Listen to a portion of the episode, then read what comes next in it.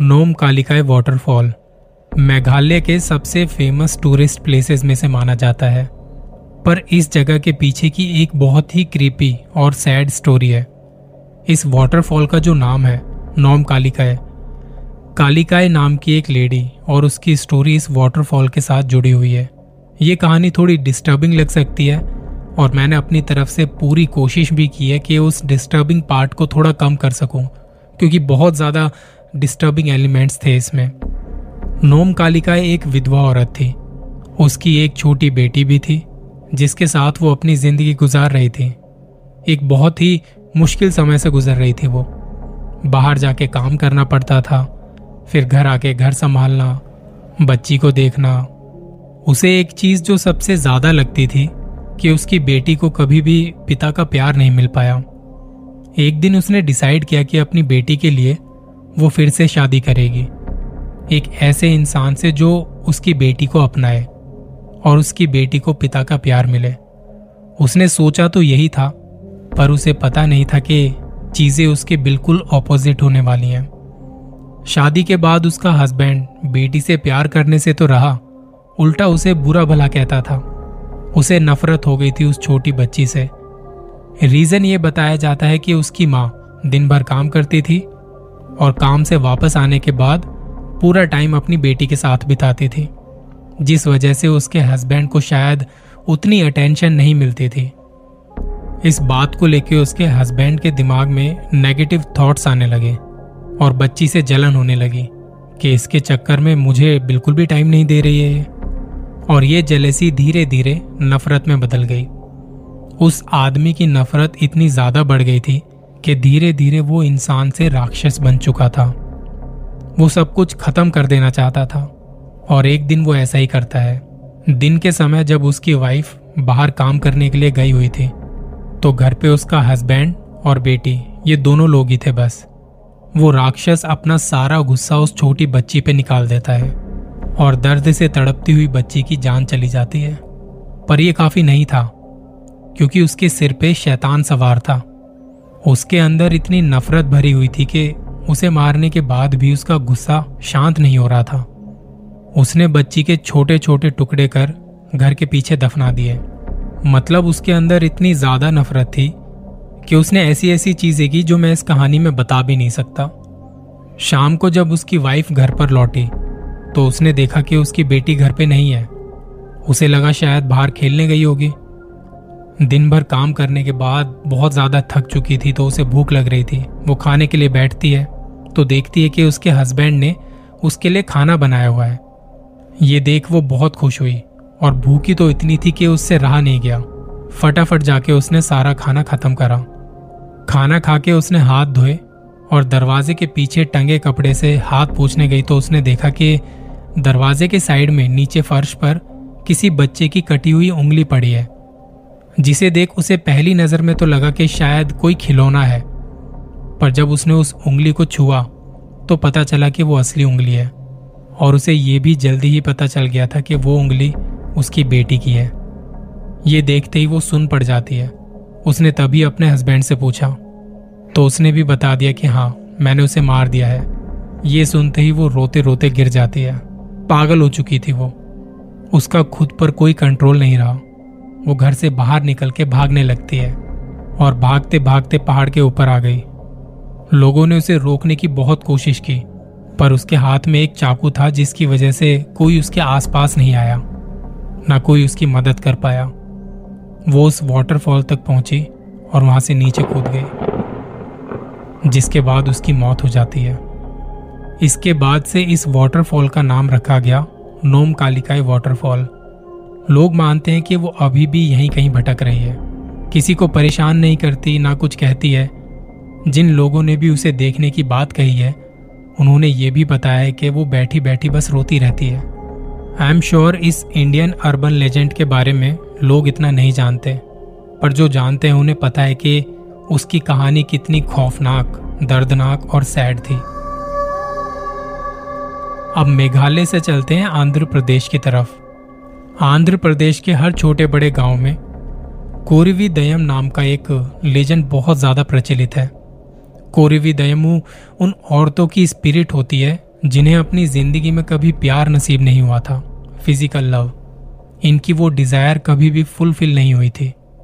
तो मरने के बाद ये आत्माएँ अपनी इच्छाओं को पूरा करने के लिए आदमियों को अपना शिकार बनाती हैं। लेकिन ये आत्माएँ कभी भी गाँव के अंदर नहीं आ सकती। क्योंकि वहाँ मंदिर बने होते हैं। इनफैक्ट ये किसी भी ऐसी जगह पे नहीं जा सकती जहाँ पे मंदिर होते हैं। अब बेसिकली गाँव में लोग अपने देवी देवताओं को बहुत मानते हैं, पर शहरों में इतना नहीं होता। देवी देवताओं के मंदिर गाँव में बुरी शक्तियों से उनकी रक्षा करते हैं। कोरिवी दयम एक ऐसी ही बुरी शक्ति मानी जाती है। अब आप कहोगे कि जब ये गाँव के अंदर नहीं आती तो फिर ये कहाँ अपना शिकार ढूंढती हैं?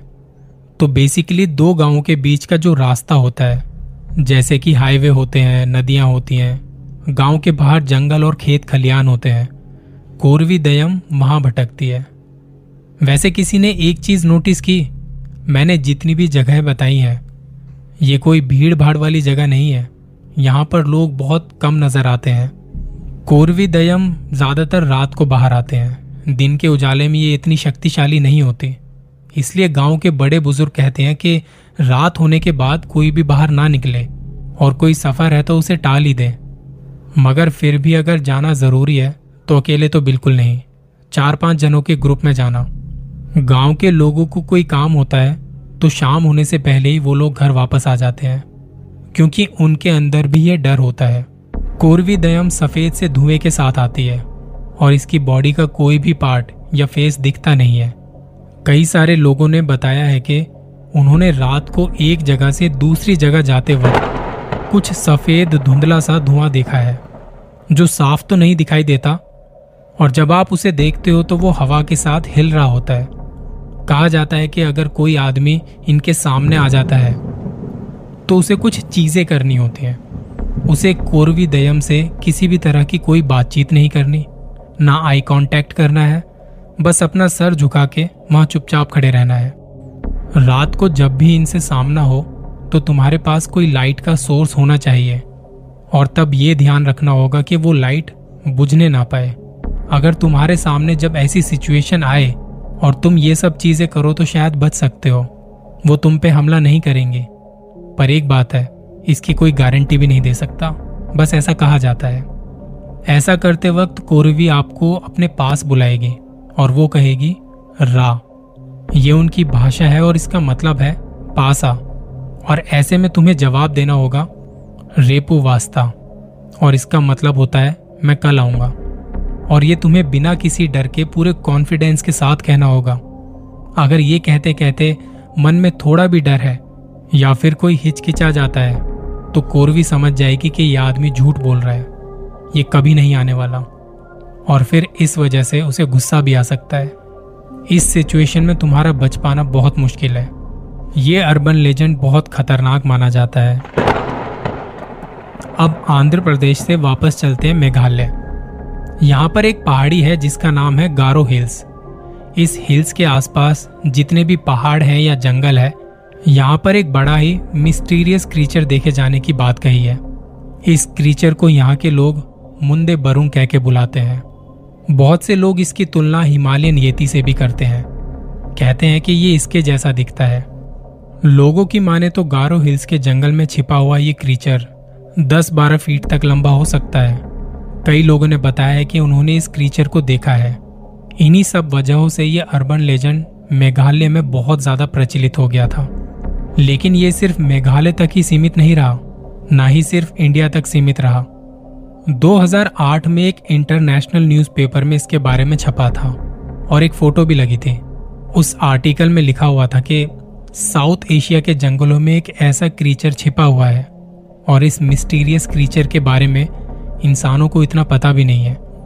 जैसे जैसे लोग इसके बारे में जानने लगे, इसने बहुत से लोगों का अटेंशन अपनी तरफ़ खींचा।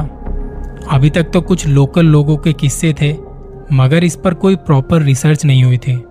तो 2010 में यूके की एक टीम आई, जिन्होंने इस पर रिसर्च की। गारो हिल्स के जंगलों में, पहाड़ों में मशीनें लगाई गई। नई टेक्नोलॉजी वाले कैमरे इंस्टॉल किए गए और पूरे तीन हफ्तों तक यहाँ खूब छानबीन चली। और जब ये रिसर्च खत्म हुई, इतने दिनों में उनके सामने एक क्रीचर नहीं आया, पर उन्हें कई बड़े बड़े पैरों के निशान ज़रूर दिखाई देते थे। पहले तो लगा कि किसी इंसान के पैरों के निशान है, पर जब और ज़्यादा डिटेल निकाली गई तो पता चला कि ये किसी नॉर्मल इंसान के पैरों के निशान नहीं है। तो कहीं ना कहीं ये डाउट आया कि शायद ये निशान मंदे बरुंग के हो सकते हैं। तो आखिर में इस टीम के पास लोकल लोगों के कुछ किस्से थे, कुछ पुरानी फ़ोटोज़ और पैरों के निशान। हमारी इस रहस्यमय दुनिया के बारे में इंसान हर चीज़ नहीं जानता और कभी जान भी नहीं पाएगा। हो सकता है आज भी वो क्रीचर मेघालय के पहाड़ों में छिपा हुआ हो। ऐसे ही ना जाने कितने अर्बन लेजेंड्स हैं जिनकी कहानियाँ कभी सामने नहीं आ पाई। कोशिश करते हैं उन कहानियों को ढूँढने की। आपके पास भी कोई इंडियन अर्बन लेजेंड की कहानी है तो ज़रूर शेयर करें। जल्दी मिलेंगे एक नई कहानी के साथ। अपना ख्याल रखें।